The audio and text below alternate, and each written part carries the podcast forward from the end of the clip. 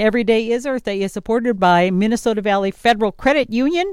With two locations in Mankato since 1934, it pays to bank where your part owner member NCUA. More at mnvalleyfcu.coop. And Every Day is Earth Day is also supported by members of the executive board of the South Central Minnesota Clean Energy Council. Find out more at smcleanenergy.org.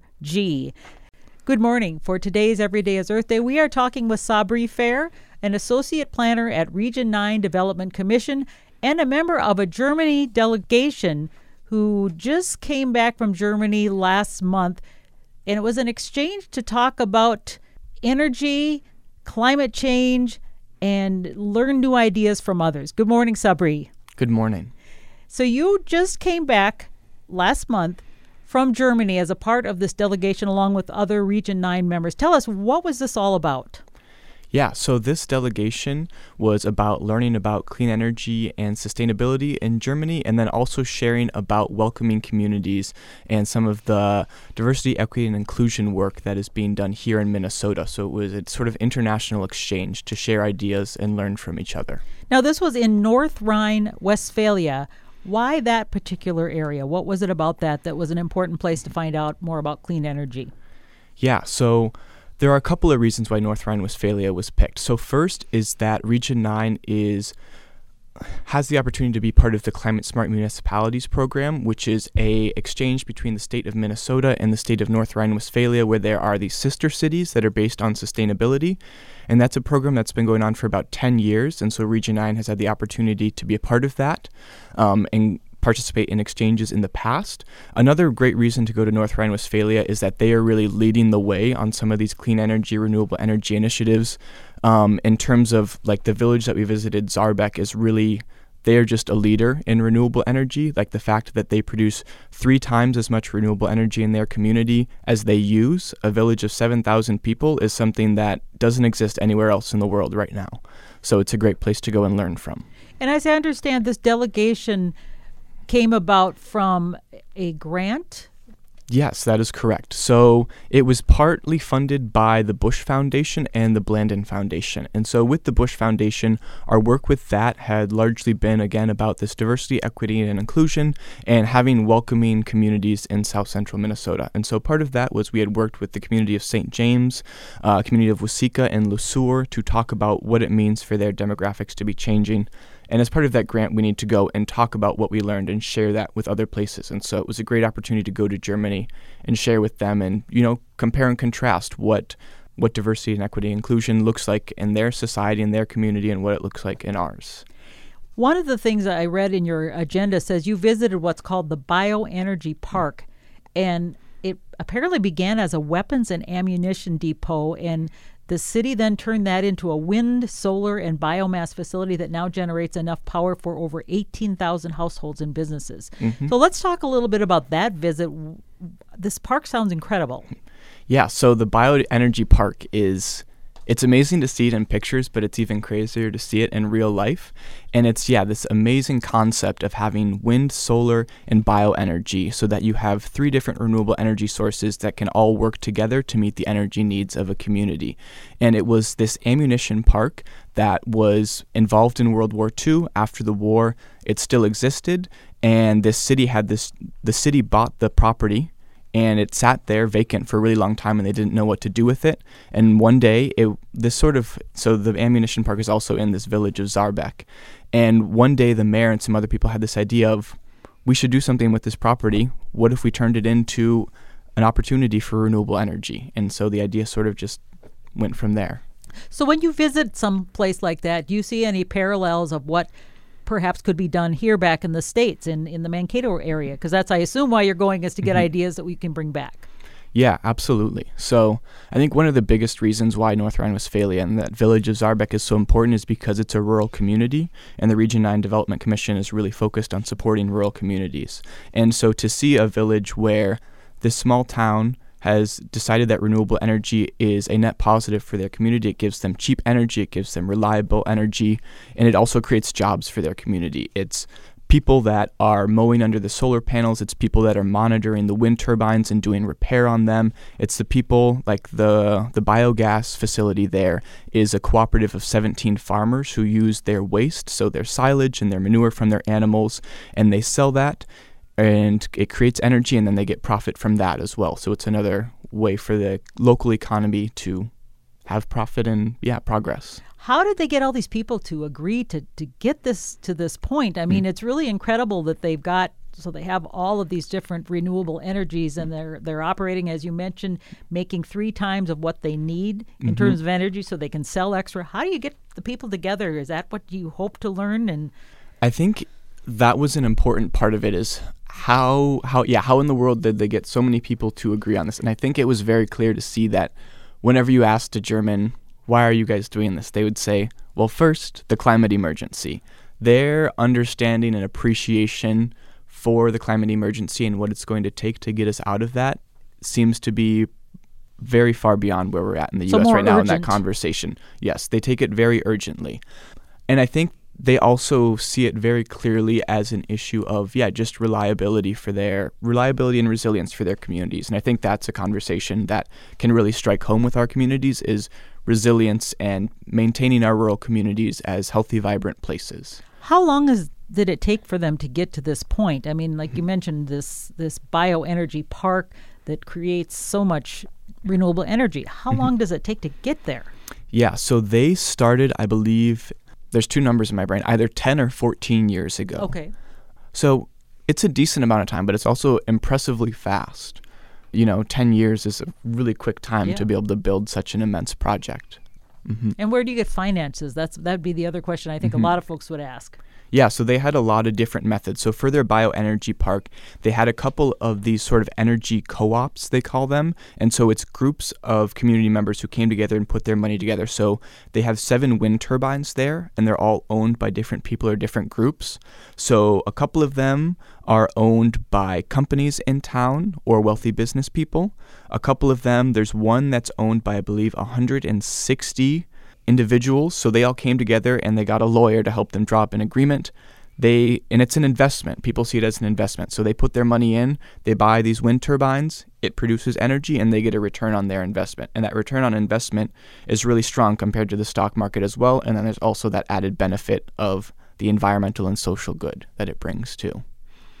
Would that be anything in comparison with our solar parks that we have that people can subscribe to? Is it similar to that or, or completely a different?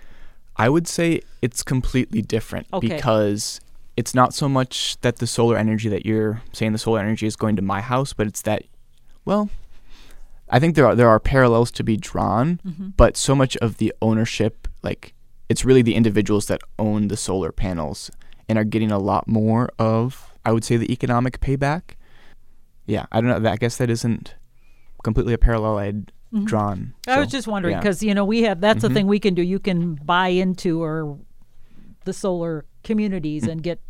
They say you can save money, et cetera, which is mm-hmm. appealing to people. Has this covered all people? Are there people that are left out? You know, you talk about the, the wealthy and the not so wealthy. Does it cover all areas of the, the population there? You know, you talked about mm-hmm. equality, diversity, and inclusion. So that's why I was asking this.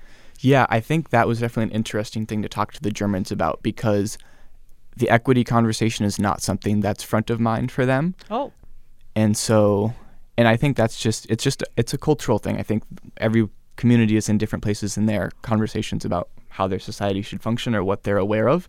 And it, it, was definitely striking to hear them talk about the immigration situation there and immigrants coming in. I think they do a good job of welcoming people and giving them opportunities for housing and jobs, but the expectations it struck me as the expectations that Germans have for people to integrate and just become German and almost forget their heritage was a little bit shocking to hear. Because they're um, getting i think a lot of people from the romania. Mm-hmm. so they have a lot of romanians and so that was one that was one farm that we visited was this sort of very forward thinking sort of technologically driven vegetable farm and they get uh, workers from romania but they said a lot of them come work for the season and then go back um, but they have other sort of permanent immigrant populations. They have a lot of Turkish immigrants who came during World War II, and then more recently in 2015, they had a big surge of Syrian refugees who came as well. So, as a a planner with Region Nine, do you look at this and say, I can bring some of these ideas home? Were there anything that stuck out that seems like an immediate thing you could do or near future? Mm. I think one of the biggest things we continually heard from the Germans, which is something we've sort of been encouraging our communities to do, is to create some sort of climate action or energy plan and to really sit down and think about what resources are available in their community, what institutions and assets they have. Think about where their energy is being used. Is it going through the roof of their town hall and they could add insulation? Is it an inefficient boiler that's could be replaced or upgraded? And so that was the Germans were very clear in making plans, sitting down, taking stock of where all of their energy is being used, all the opportunities, and then taking action too. And so we're just sort of at the beginning of that in Region 9, but we are going to be working with some communities on some energy and environment plans. So very excited for that. When you were there, did they talk about any of the downsides or things that they found as challenges in terms of getting to this point of having a lot of renewable energy? Hmm any downsides. And maybe they didn't want to talk about it. I'm yeah. not sure, but I mean, was there just wondering if there was anything that came mm. up where they said we learned this and we should have done this, or hindsight. You know, I'm somebody asked that question of this guy Guido Wallraven, who's the project manager for this village of Saerbeck, and he said there wasn't a single thing he would change. Really? Not a single thing. Yeah. Okay. Mm-hmm. Do you think it's realistic for us to do that? And you mentioned the culture uh, in terms of how mm. climate change is viewed is so different. So is it going to take us longer because we are not at the point where they are? I think, to be realistic, I would say I think it will take us longer because there is only sort of that, really, that economic sort of conversation that's really being had around renewable energy.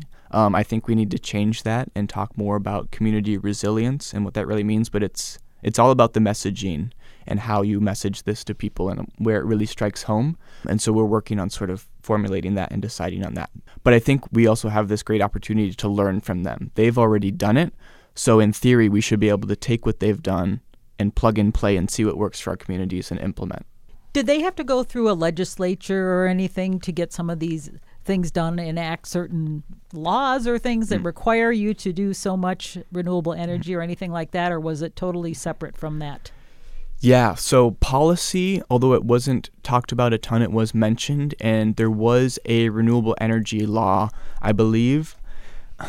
For some reason, it strikes me as being around the same time as Minnesota passed ours in 2007 or 2008, that was passed in Germany, that made it so that all renewable energy that is produced has to be allowed onto the German grid and that any project has to be approved, whereas here our policy doesn't allow that. Okay. Yes. And as you look, this is one community. How widespread was this sort of thing in other surrounding communities, or are they kind of the mm. exception mm. to the rule in terms of how much renewable energy they are embracing? Mm. I think the scope and the sort of the bioenergy park in Saerbeck is sort of a um, I don't know, they're far beyond. But I was really struck by as we were flying into Dusseldorf on the plane to look down and see all of the rooftops covered in solar panels. You saw them on private homes, on apartments, on shipping what would you call it like a shipping warehouse there's a shipping sure. warehouse that's lined with trucks around the outside and there are solar panels all across it there's a sports park where there's soccer fields and then there's some sort of building there that maybe is an indoor soccer field or indoor tennis courts that has solar panels on it so they were everywhere and you drive through the countryside and there's all of the farms have solar panels on them. Really? Yes, Even it was in the so countryside many, too. Yes, in the countryside. It was wow astounding to see. And it's crazy to think, too, that in Germany, they have 30% less sun, or at least in North Rhine-Westphalia, they have 30% less sun than we do, and they have less wind than we do. But well, that's utilize, what I was going to ask you. If, yeah. if they had more, I thought, well, if they have more, that mm made sense they'd have some, but they don't. No, they have less. And so oh. even in the bioenergy park, their wind turbines are low wind turbines. Really? Yes. Okay. Mm-hmm. That's that is fascinating. Mm-hmm. And if folks want to learn more about this, you are going to be moderating a session coming up on Friday. It's with the South Central South, Minnesota. Oh, yes, yeah, South, South, Central Minnesota Clean Energy Council, of which you are also a member, by mm-hmm. the way, and they are hosting an online virtual session featuring a panel that you will be leading and it's about rural communities leading the way towards energy transition, observation from the Region 9 December fact finding tour to Germany, which we were just talking about. Who else will be on this panel and what might we learn mm-hmm. from them? Yeah, so we have a couple different delegates from different communities. So we will have the mayor of Comfrey, Minnesota, which is a town of just under 400 people. So Gary Richter will be there along with his wife. And then we will have City Council President of New Ulm, Andrea Betker, will be there, and then some community members from St. James. So we will have Paul Harris, who is the the city council, the at-large city council member of St. James. We will have Pat Brandstad, who is a community leader with Uniting Cultures, and then we will have Luisa Trapero, who is also a community leader with Convivencia Hispana in St. James, and then also Jim Brandstad, who is a Watonwan County Commissioner. Oh, so, oh, okay. Yeah. And so you will be leading this talking about what you saw, what you observed, and how these communities may incorporate this or what they think was useful for them? Mm-hmm. Yeah, so a couple of the questions that I'll be asking are about, you know, what inspired them on the trip. I'll be asking them what sort of technologies or ideas they want to bring back to their community and why they think those will be beneficial, and then also asking them about what challenges they anticipate, but then also how they think they'll get past those. Because I'm thinking some of these smaller communities don't have maybe the bigger resources like mm. a Mankato area would, but Region 9 is includes those communities as well. Mm-hmm, mm-hmm. So when you do a plan, you can c- include the whole region. Is that how that works? Um, you know, I think it varies between one of the great things about working on a regional scale is that we have so many resources. So the city of Comfrey can reach out to the city of New Ulm or rely on the city of Mankato for resources, whether it's maybe a physical resource or it's like a knowledge resource. Maybe they want to talk to a professor at Mankato State about something. So this again, this will be it's free, it's online. People need to register in advance. How do they do that? So they can go to the South Central Minnesota Clean Energy Council Facebook page and register on there and it's there's also an in-person option at the South Central Service Cooperative. Okay, and the mm-hmm. South Central Service Cooperative is at 2075 Lookout Drive, and that's in Upper North Mankato.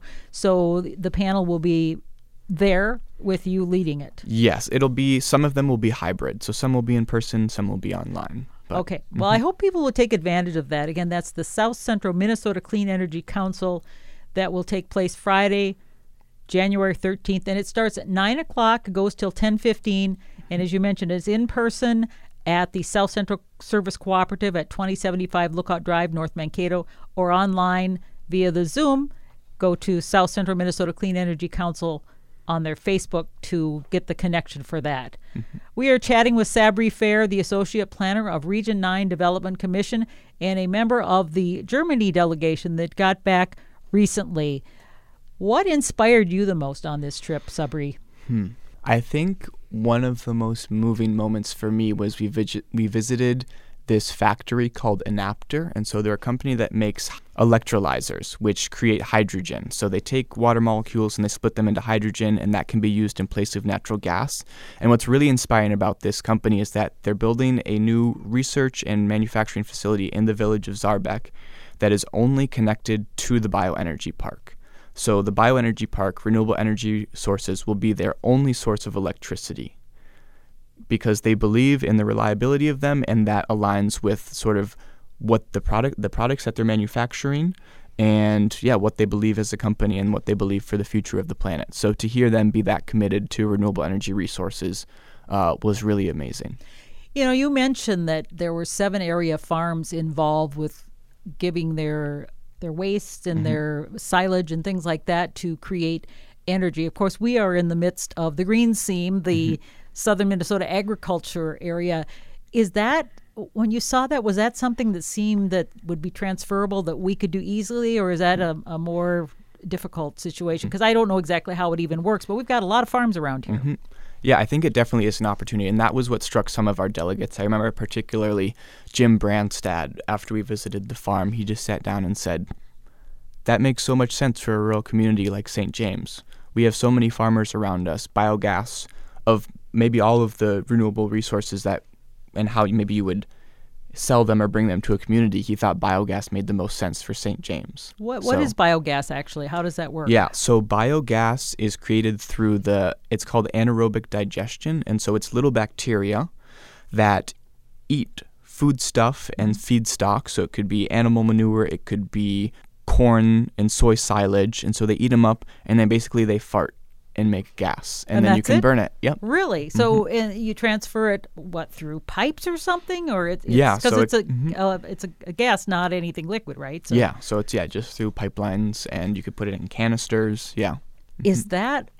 I mean, you you mentioned that he found that interesting. Is that feasible to do here? Is it being done very much? It is. I don't know if Oh. I could say it's being done much. There is an anaerobic digester in LeSueur County okay. that uses a lot of waste from the local um, vegetable canning facilities. Okay. hmm I I will be anxious to see what results from this. Are what are next steps? I mean, you've gone on this. You're ex- all excited. The the delegation's back, and you're going to be doing this presentation. So what next? It just doesn't stop here. Hopefully. Mm-hmm. Correct. Yeah. So what's next? So in the works, we have a couple of grants to do energy and environment plans for communities, oh. and then we're also trying to get some of these delegates to talk to their own communities and figure out who sort of the key players in their communities are, who wants to be involved, who's interested, and yeah, just figuring out how we make progress. So right now, it's a lot. I guess it's really a lot about sharing our message and our story and what we saw to really inspire others to get engaged. Sabri, where can people go to get more information about the things that you saw? For example, does the does the city have a place? Do you go to their bioenergy park, or or is there anything that you can refer to that might be useful? Yeah, I might say I would say if you were to look up Saerbeck Climate Community, I believe they have a really nice website all about sort of their bioenergy park and climate community efforts. So yeah, I would say that would be a great place to look.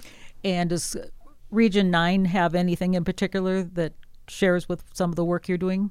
I don't know if we have anything yet, Oh, but okay. we are we are updating our website. So once that is done, I hope we will have a beautiful page about our well, that, delegation. that will be wonderful. But Mm-hmm. in the meantime, people can go to the South Central Minnesota Clean Energy Council meeting this Friday, January 13th, 9 to 10:15 a.m. in person and via Zoom. Again, you can go to the South Central Minnesota Clean Energy Council's Facebook to find out that information. Sabri, I want to thank you so much for coming in and, and sharing what you learned about that. It just sounds really fascinating, and I hope to see some of that enacted here in, Mm-hmm. in our region. Absolutely. Yeah. Thank you. Thank you. Every Day is Earth Day is supported by Minnesota Valley Federal Credit Union. With two locations in Mankato since 1934, it pays to bank where you're part owner member NCUA. More at mnvalleyfcu.coop. And Every Day is Earth Day is also supported by members of the executive board of the South Central Minnesota Clean Energy Council. Find out more at smcleanenergy.org.